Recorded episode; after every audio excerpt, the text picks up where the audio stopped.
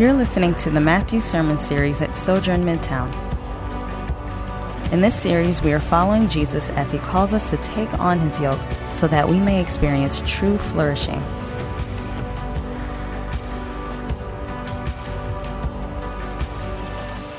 Well, peace be with you. What a joy it is to uh, see you all uh, this morning.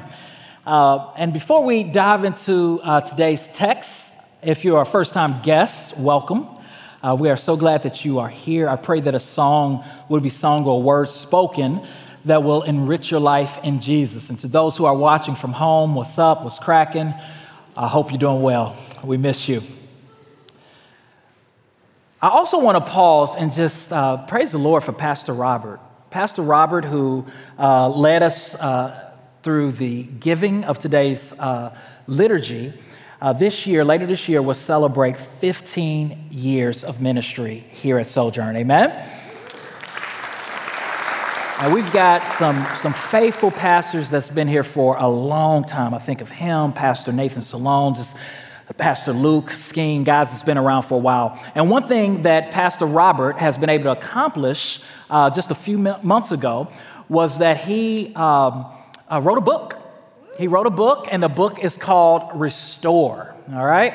And so I just want to encourage you all. You heard some testimonies about what they do in Restore. You also can purchase the book to learn more about it. It's a book meets a workbook where you are able to do uh, some exercises um, to learn more. So uh, we praise God for our, our pastors. I didn't uh, mention we've got Pastor Brandon Hohalter here, who's been a pastor here for over 10 years. We've just got a lot, lot of guys around um, who's been here. So we just want to give honor where honor is due. Let's pray, and we're going to dive into today's text. Gracious Father, you are so good. You are so faithful. You are so loving. You are so merciful, so beautiful. Um, I pray, Lord, that we would just continue to worship you, to worship you because you know our name. I pray that you would meet each person where they are today. Speak, Lord, for your servants are listening. In Jesus' name we do pray. And the church said, Well, I must confess that sometimes in my spiritual walk and journey, I feel like there's a, a little bit of Jekyll and Hyde going on inside of me, right? Uh, some days I wake up and I'm ready to go and, and live my best life now for Jesus. And other days, man, it is it's a struggle. And some days when I'm like really confident, um, by the end of the, in my walk with Jesus and, and my devotion to Him, by the end of the day, I, I, it just feels shaky, right? Uh, and this week was just a reminder of that. I remember one night uh, the Lord just blessed, and I went to sleep with my heart happy in the Lord and uh, had a great time of prayer. Said, I just can't wait till the morning to crack open my word and spend time with Jesus. And I did. I, I got up, got in the word, and man, I was in the word for about maybe two minutes tops uh, before I fell asleep. And about 30 minutes later, realized I just missed my whole time for personal devotion, right? Um, there's a, a sense of faithfulness in me. And then at times, there's a sense of fickleness that's in me. And Jesus in this text is going to get to both our faithfulness and our fickleness. In verse 41, Jesus says to the disciples, Stay awake and pray so that you won't enter into temptation. The spirit is willing, but the flesh is weak. You know, the Apostle Paul talks about this in Romans chapter 7 where uh, this, this battle that's going on inside of him he says hey i want to do what is right but i can't i want to do what is good but i don't i don't want to do what is wrong but i do it anyway. This Jekyll and Hyde, this struggle of wanting to be faithful to Jesus, believing we're ready to die for him, and simultaneously, it seems like um, this fickleness of, of not being ready and being proven wrong over and over again. Well, I praise the Lord that the Apostle Paul didn't end there. But at the end of Romans 7, he talks about the hope that we have in Christ Jesus. And that's what I want to talk about this, this morning. And if I was to kind of summarize this text and what we're going to spend the next 30 minutes talking about, it would simply be this Your fickleness, your weakness is no match for Jesus' faithfulness towards you. I'm going to say that again. Your fickleness is no match for Jesus' faithfulness towards you. And someone needs to hear that and be reminded of that. Growing up, my parents used to play a, a song uh, called "It's a Thin Line Between Love and Hate." Anybody ever heard that song? It's a thin line between love and hate. Nope, nope, y'all not cool. Y'all not with it. Anyway, it's a thin line between strength and weakness. It really is. It's a thin line between strength and weakness. And here's what I want to show us uh, intermingled in this text and throughout is this. Uh, first, we're going to look at, and we're going to see in the text, the disciples' uh, false confidence. And then, uh, second, and weave throughout this text, we're going to look at Jesus' faithfulness. And then I'm going to close with two points of application. And so, to remind you, last week we looked at how Jesus inaugurated the new covenant with a meal that we call communion or the Lord's Supper. He took a Jewish uh, tradition and, and, and feast and festival, um, and he uh, transformed it into a meal that we Christians take. And it was a beautiful meal as the disciples uh, would have known what was happening um, when Jesus says that I am inaugurating a new covenant with you. As faithful Jewish men, they would have, their minds would have went back to the prophets, Ezekiel and Jeremiah, and this promise that God was going to take heart, a heart of stone and turn it into a heart of flesh. And he was going to write his word upon their heart and, and enable them to live for Him. So Jesus does this, and I love what the text says. The text says that they left, they left encouraged, singing hymns um, and going into the Mount of Olives. So the disciples were on a spiritual high. In fact, earlier in the night, Jesus said, One of you are going to betray me. And uh, the disciples went around the table, and he, in essence, says, Lord, surely not I. They were confident, they were doing well. But things are going to go downhill pretty quickly. In verse 31, it says, Then Jesus said to them, Tonight, all of you will fall away because of me. All of you. That word fall away is the word stumble. It's the word that Matthew has used throughout his gospel. They're going to stumble because of me. For it is written, I will strike the shepherd, and the sheep of the flock will be scattered. But after I have risen, I will go ahead of you to Galilee. And so Jesus um, does something that's, that's really powerful here. He's going to quote Zechariah chapter 13, verse 7 through 9. And this, re- this week I was meditating and reading through Zechariah 12 and 13. I was just reminded of how fantastic and uh, intricate the Bible is. Because in Zechariah, there is a prophecy that is spoken. And the text basically talks about and gives a vision of a shepherd who was going to be struck by God. And when the shepherd is struck by God, um, all of his sheep is going to scatter. And out of the scattering of the sheep, eventually one third of the sheep are going to come back um, and, and, and, and be with the shepherd after a process of refining and purification. And so this text is a messianic text that was um, a prophetic text, text that was pointing to the Messiah, that was ultimately pointing to Jesus. And Jesus here is telling them, You all are not as strong as you think. You all are, are not as faithful to me as you think. I am going to be struck. Y'all are going to scatter. And, and this is why the Bible is so fascinating hundreds of years before Jesus, we have prophecy after prophecy of what was going to happen in the life of the Messiah. And Matthew, Mark, Luke, and John, throughout their writings, and here we've learned, especially in Matthew, we see that Jesus is bringing up these prophecies to show that he is fulfilling them, that he is the Messiah. There are over 300 prophecies, 300 prophecies in the Old Testament pointing to the Messiah. In Zechariah chapter 9, it says that the Messiah will be betrayed by 30 pieces of silver. And last week we read how Judas betrays Jesus for 30 pieces of silver. Many of us know Isaiah chapter 53, which talk about the suffering servant who will die for his people's transgressions. We know that Jesus on the cross dies for his people's transgressions. Psalm 20, uh, 22 is an amazing psalm that explains the Messiah's clothes will be divided and broken up amongst those whom killed him, and that his feet will be pierced. And even though he will experience piercing, he will not have a bone broken. And we're going to see next week in Matthew 27 that Jesus is going to fulfill this. All I'm trying to tell you is Jesus is a bad man. Jesus is the Messiah of the world, and he knows what's coming and he knows what's best. So here's a little advice. Here's a little advice listen to Jesus. You're not smarter than Jesus. I don't care how you feel, I don't care who's telling you different. Jesus knows what he's talking about. I love verse 23. But after I have risen, Jesus said, I will go ahead of you to Galilee. So Jesus lays out his whole plan. He's like, yo, I'm about to be struck. I'm about to be crucified.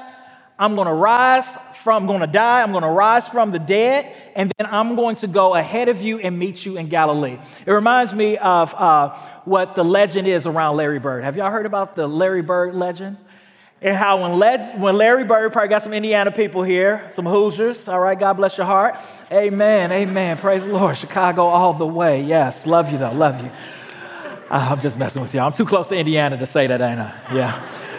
But Larry Bird, when he was in his zone, one of the greatest shooters of all time, legend has it that he would talk smack. And what he would do is he would tell the players who were guarding him what he was going to do the next time down the court and then do it. He would say, Now listen, man, Next time down the court, I'm going to dribble left, I'm going to spin right, and I'm going to do a fadeaway jump shot for three. And then the legend has it, players will say, and he would come and do boom, and then walk back down the court and say, Man, I told you what I was going to do. Why you couldn't stop it? and so every time I read this passage, I think about Jesus doing this like juke move on him. He's like, I'm telling y'all what I'm about to do. I'm about to die, I'm gonna rise, and then I'm gonna meet you in Galilee, right? Verse 33, it shows the disciples' overconfidence. Peter told them, Even if everyone falls because of you, I will never fall away. So emphatic. And Jesus is like, Truly, I tell you, for real, for real. Tonight, before the rooster crows, you will deny me three times. It's night, and we know roosters crow as it's getting close to morning. And I just imagine that Jesus' voice here is not judgmental or, con- uh, or condemning. It's just like Peter, yo, I made you. I know you. I know when you rise and when you lay down. I've read the book. I know my purpose. Bro, you, you're not as strong as you think. But look at this, verse 35. Even if I have to die with you, Peter told him, I will never deny you. And all of the disciples, all of them, like, yep, it's true. I wouldn't deny you either. And then in verse 36, we see the next scene is Jesus taking the disciples to uh, Gethsemane, which is uh, literally means oil pressing.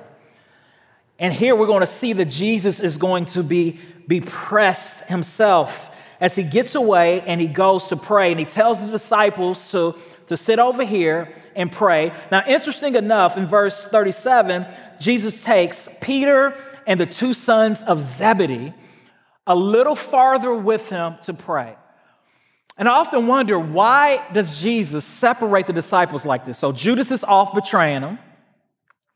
You have then what, eight disciples? And then you have this inner circle of three. And what's fascinating about Jesus' inner circle is these three were really confident. The sons of Zebedee is also called the sons of thunder. It was a nickname that Jesus gave them because once they talked about uh, raining down fire from heaven on people who didn't turn to follow Jesus. And Jesus like, y'all doing a little much, right? But also in Matthew chapter 20, we see that the sons of Zebedee probably put their mother up to going to Jesus and um, asking Jesus that when his kingdom was to come into full tuition, could her sons, James and John, sit on his right hand and on his left, um, which was positions of honor. And then Jesus responds to them and, and asks essentially, is are you able to drink the cup from which I am about to drink from? Right? It's a powerful moment. So these two men, James and John, they have a lot of confidence in their own strength.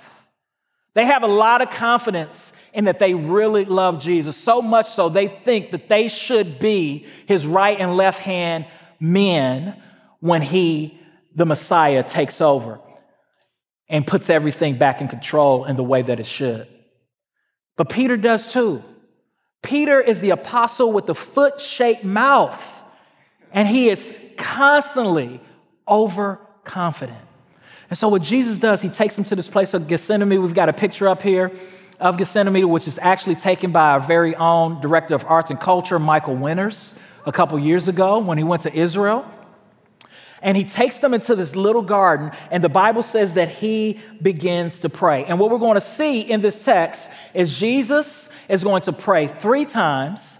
Later on in the text, it essentially says he says the same prayer three times. And he's going to go to the disciples in between praying for each time, and he's going to be uh, disappointed that even though these really confident men who say that they're willing to die for him, um, even though they have all this confidence and all this willingness to die for him, that they're not strong enough to pray with them.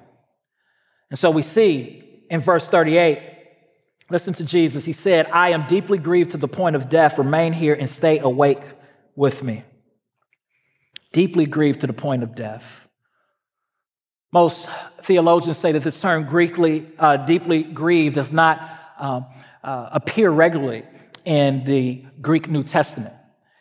And they point out that it's probably a stronger word than, Greek, uh, than deeply grieved or greatly sorrowful.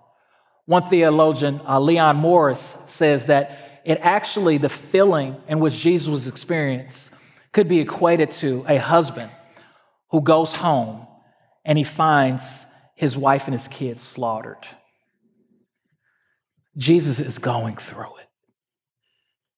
This is a deep soul grief. And we know this because of his prayer, and he prays the same thing, my Father. It's a prayer of intimacy and sonship. My Father, Abba Father. If it is possible, that's a prayer that shows his humanity.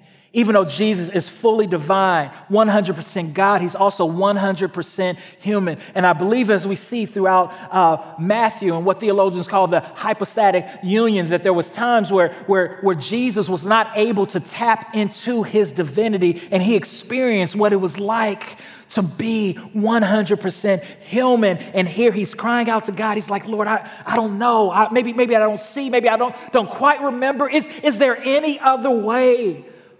For redemption to happen then for me to drink from this cup. You see that? Let this cup pass from me. Verse 42 My Father, if this cannot pass unless I drink it. We're going to talk about what this cup is in a second. But then we see Jesus surrender in his faithfulness in the midst of deep heart agony in the midst of bone shaking pain, in the midst of, of, of a healthy fear, in a healthy, non sinful anxiety, Jesus prays, Yet not as I will, but as you will. He points us back to the Lord's Prayer Lord, your will be done on earth as it is in heaven. What a powerful prayer. But here's the question that I want to pose for you and that we need to wrestle with. Reading this week, one theologian really helped me to pause and to think about this. Why is it that Jesus, who is the Son of God, who is all powerful, who is the most creative person to ever live, who raised Lazarus from the dead, a young woman from the dead, a dead boy uh, to life. Why is it this strong, confident leader? Why is it that in his time of death, he seems to be bucking under pressure. Where's Jesus' courage? Why, why is this trial about to take him out like this? That's a question that we, we must grapple with. Because there's been some human beings who have faced death, it appears, more strongly and more courageously than what we're seeing right here in this text.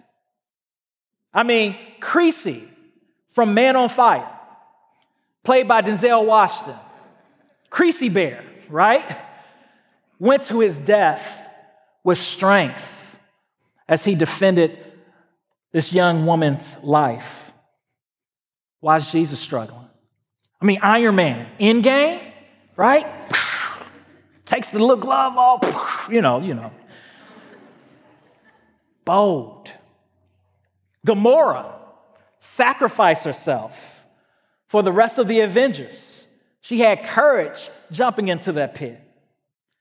My favorite gladiator, Maximus. Are you not entertained?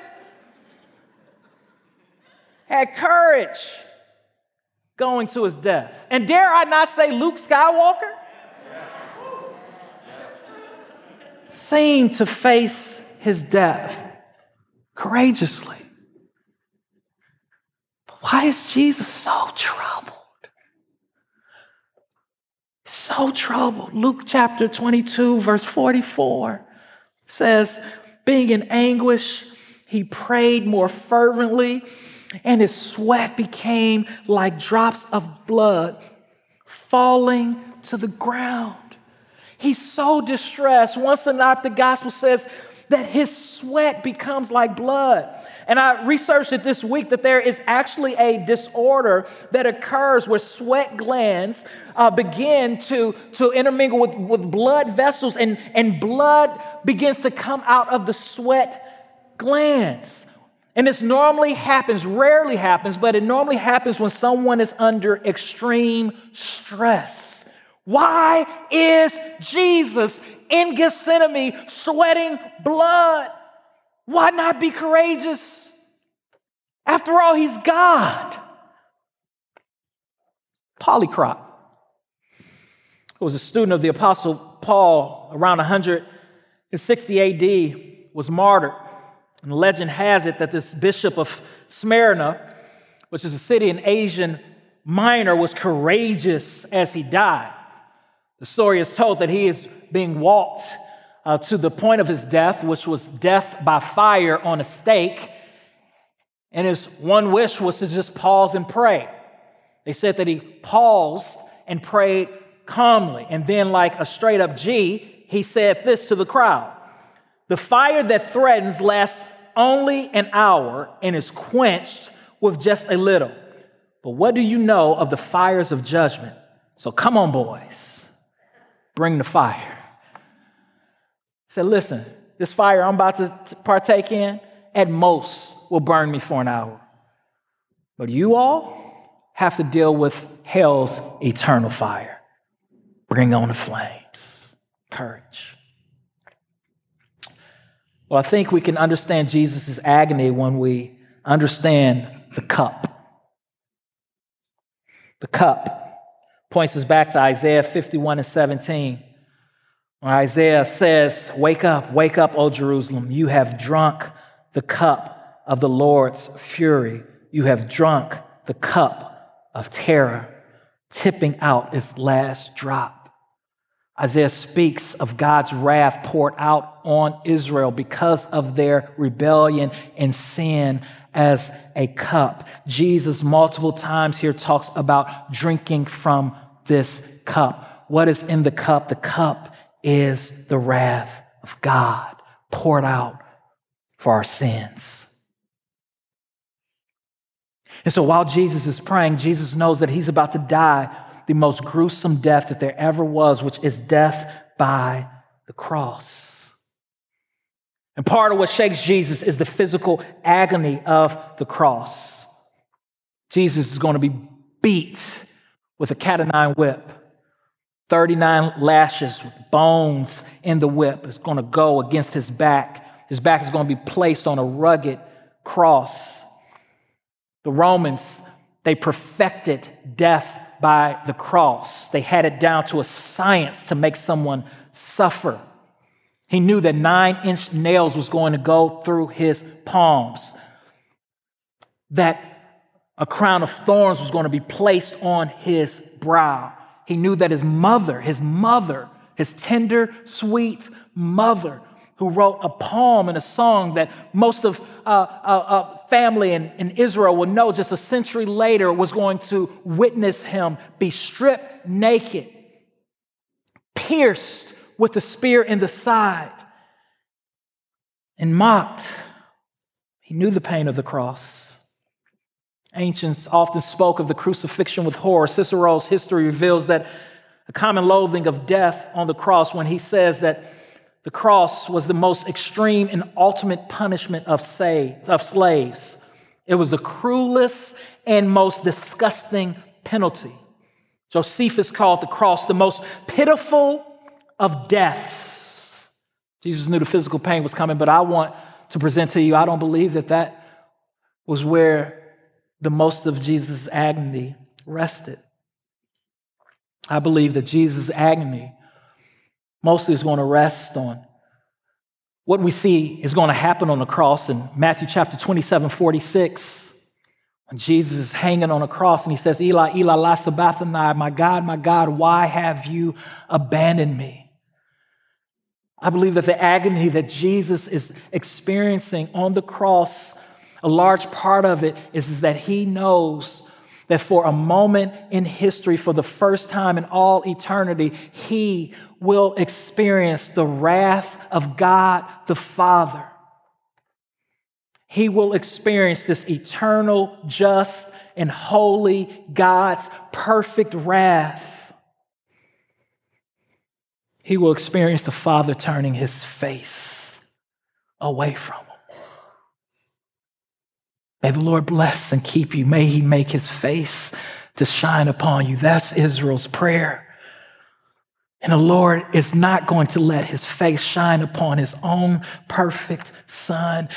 And as William Lane says here in Gethsemane, God had already begun to turn his face away from Jesus. And I want you to pause because Oftentimes, as Christians, we hear this and we become too familiar with the story. But I want you to pause and just close your eyes right now. And I want you to think of the worst moment you had this week. We know that sin is not just a, a sin of, of, of doing something, of deeds, it's a sin of both commission, doing it, and omission. What was the worst thought you had? What was the worst thing you did this week? Just pause and think about it and sit in it.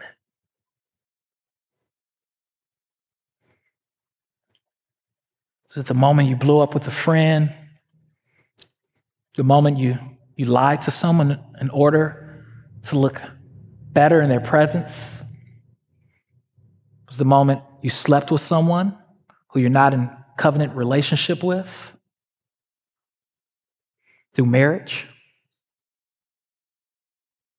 What? What's the moment? Now I want you to hold that thought and I want you to think about the worst sin that you've ever committed. What's the worst sin that you've ever committed that if I was to put it on a screen right now, you would run out this sanctuary in horror because hundreds of people now know about it? And hold that thought.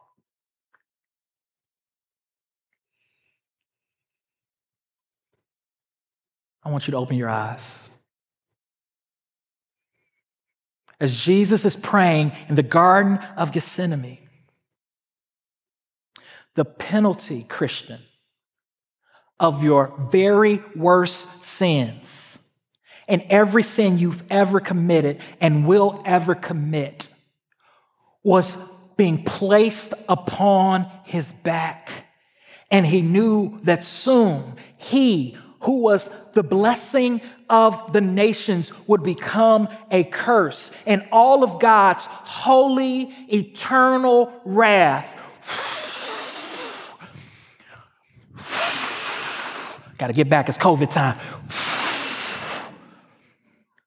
Would be placed upon him. He who knew no sin would become sin so that we might become the righteousness of God. And he's crying out, Lord, if there's any way possible for Jamal to become redeemed without you turning your face from me and placing this on me on the cross, would you take it? If there any way possible for Johnny Batarahona's sin to be paid for without me going up Golgotha's hill. If there's any way possible for Pastor Brandon's sin, for Pastor TPJ's sin, for Brother Kip's sin, for Brother uh, Jerry's sin, for Sister Lori's sin, if there's any other way for this to be paid for without me going this route, would you?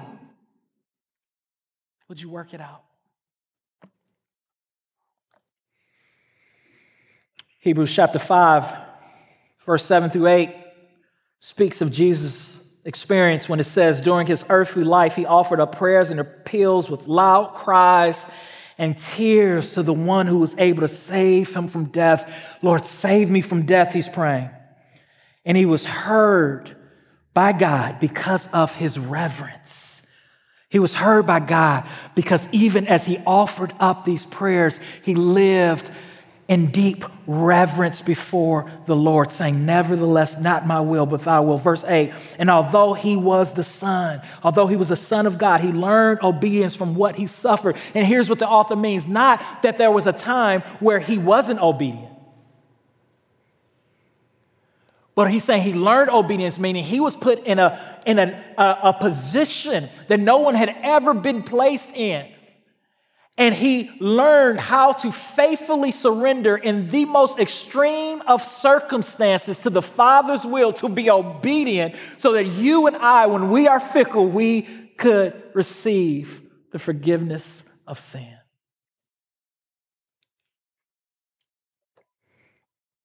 But I want you to notice that something changes in verse 44. Then he came to the disciples and said to them, Are you still sleeping and resting?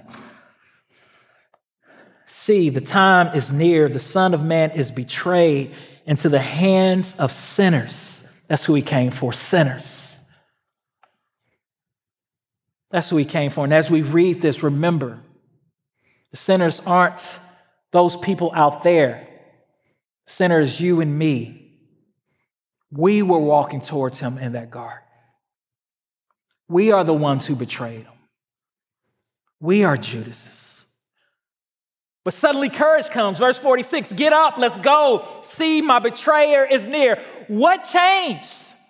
How does Jesus go from, from just being buckled at the knees to all of a sudden being courageous, like, yo, it's time, let's go, let's rock? It's about to go down. Well, in Luke's gospel, Luke tells us that an angel meets Jesus in the garden and encourages him. I have no idea what that means. Maybe an angel literally came in physical form and met him. Maybe it was a messenger. Something happens, and all of a sudden, Jesus sees something.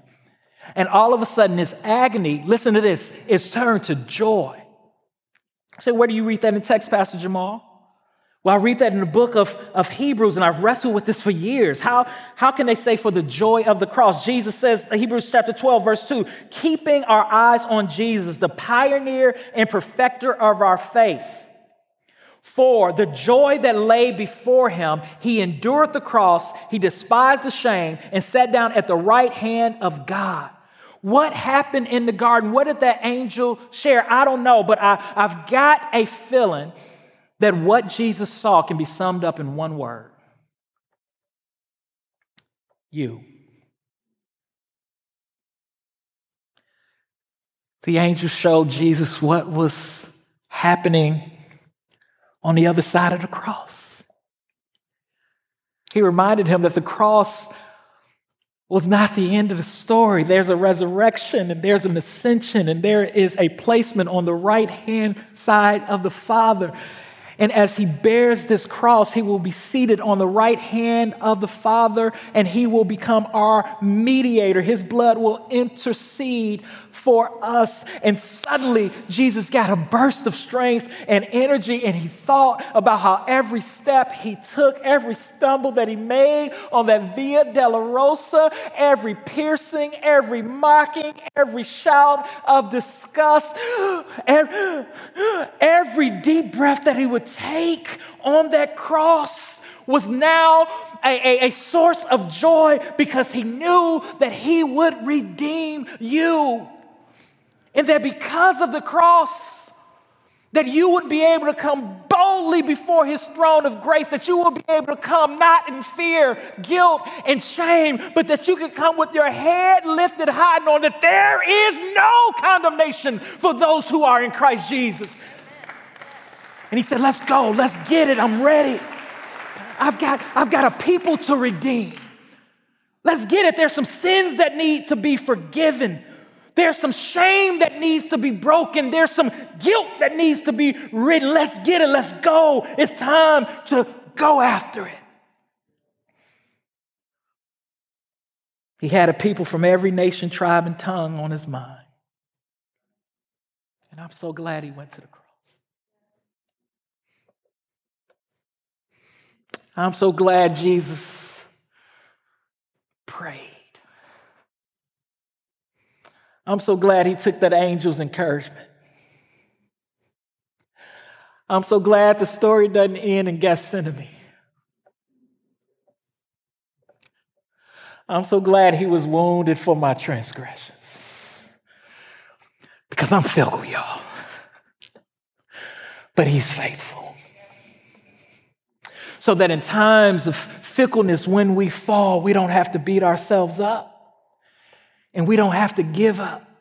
All we have to do is look up and praise God for His Spirit that He's going to help us to get up. Jesus. Two really quick points of application as we leave this place. First, both of them are around this theme is just stay awake even in your fickleness. Just, practice staying awake. You're going to fall, but wake back up and press on. It's interesting that Jesus tells them in verse 40 so you couldn't stay awake with me one hour. Because that points us back to the parable of the 10 virgins and their struggle to stay awake.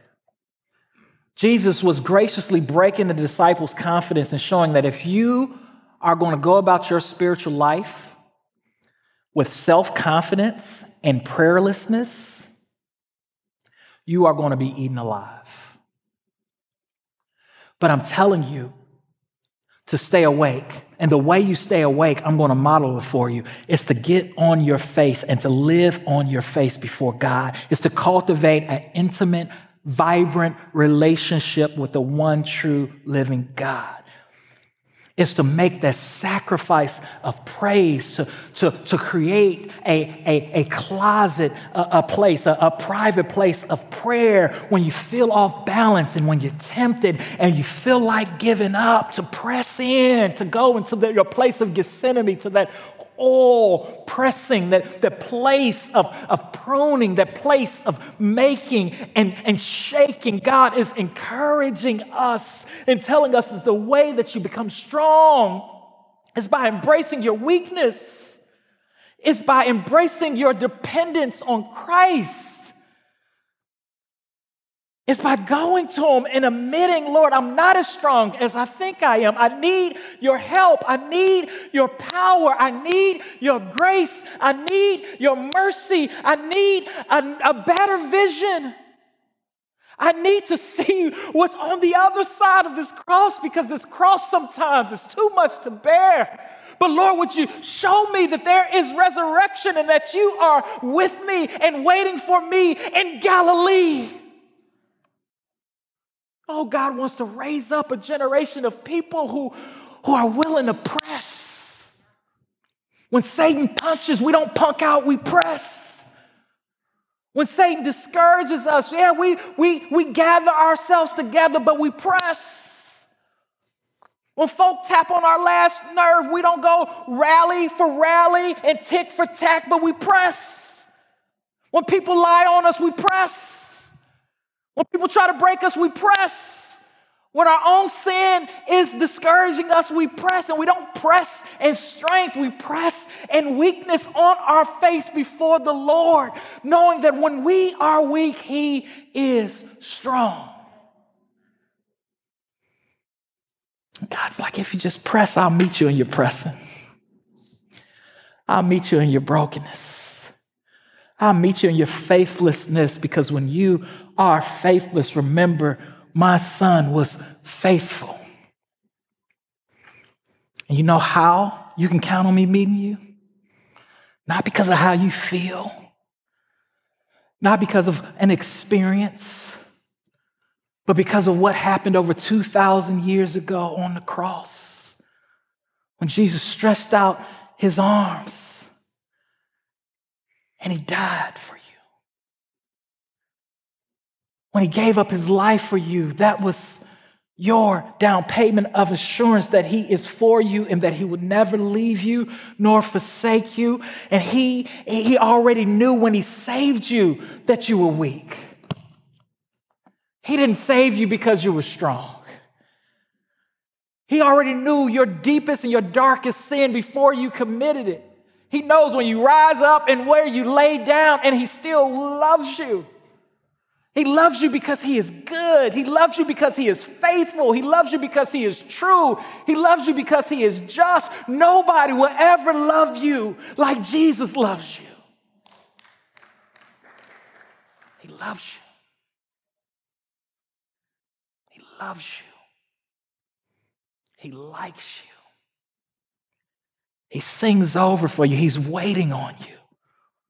He's waiting to meet you face to face so you can see his pierced arms and his wounds. The one who healed people of all diseases and all calamities chose in this next life to keep his wounds. He could have just had him healed, but in Revelation, we see a lamb on the throne of God as slain. And the reason he stays slain is so that for all eternity, when you look at him, you can remember that even though he's able to cover up and heal his own wounds, that he keeps it there because it is a constant reminder of his love for you. Why are you walking on the streets of that's paved with gold in the New Jerusalem, and Jesus walks by hanging out with Peter, James, John, and whoever, and said, What's up to you? Like, there it goes again. Those those wounds. That was for me. That was for me. That was for me. And every Sunday we celebrate the faithfulness of Jesus by taking a meal called communion. We take bread and we break it. We drink juice to remind us of his blood that was shed for us, this new covenant. And this meal reminds us that our fickleness, our weakness is no match for our Savior's faithfulness towards us. That every morning, every day, there's new mercy and new grace.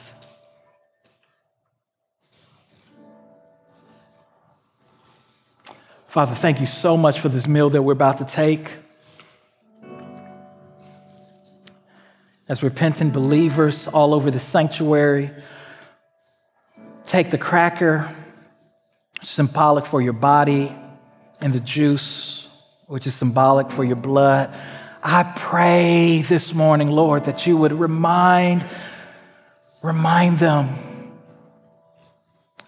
of your love for them. Of how Jesus pressed on in Gethsemane for their forgiveness, for reconciliation with you. I pray that you would remind them today that there is no more wrath left for them because it was poured out on, on you. And that you absorbed it all. You drank every drop from that cup. teach us to know what it means to be free. For freedom, Christ, you have set us free. Remind us that because of your blood, we are saved from the penalty of sin as well as the power of sin. We can walk in obedience to you because of your blood, because we're indwelled in the Spirit.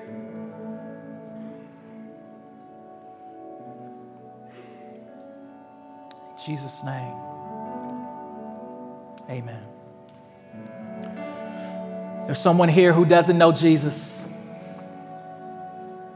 I want to invite you today to give your life to Jesus. And I'm not talking about being churched, I'm not talking about being religious. I'm talking about have a relationship with Him by placing your faith in Him and surrendering your life to Him. We want to invite you to come today, to come to Jesus. After service, talk to me I'm going to ask uh, our, if we have any pastors here to stand, our staff. Would y'all just stand so that people can see you? We've got men and women in the sanctuary that would love to talk to you about what it means to follow Jesus. And here's why it's important. If the wrath of God buckled God, what do you think it's going to do to you? If Jesus facing God's wrath was too much for him, I'm telling you, it's too much for you. But even more than that, God is inviting you to an abundant life, to a life of forgiveness, reconciliation, peace, and joy. And He's inviting you to know Him. Come to Him today.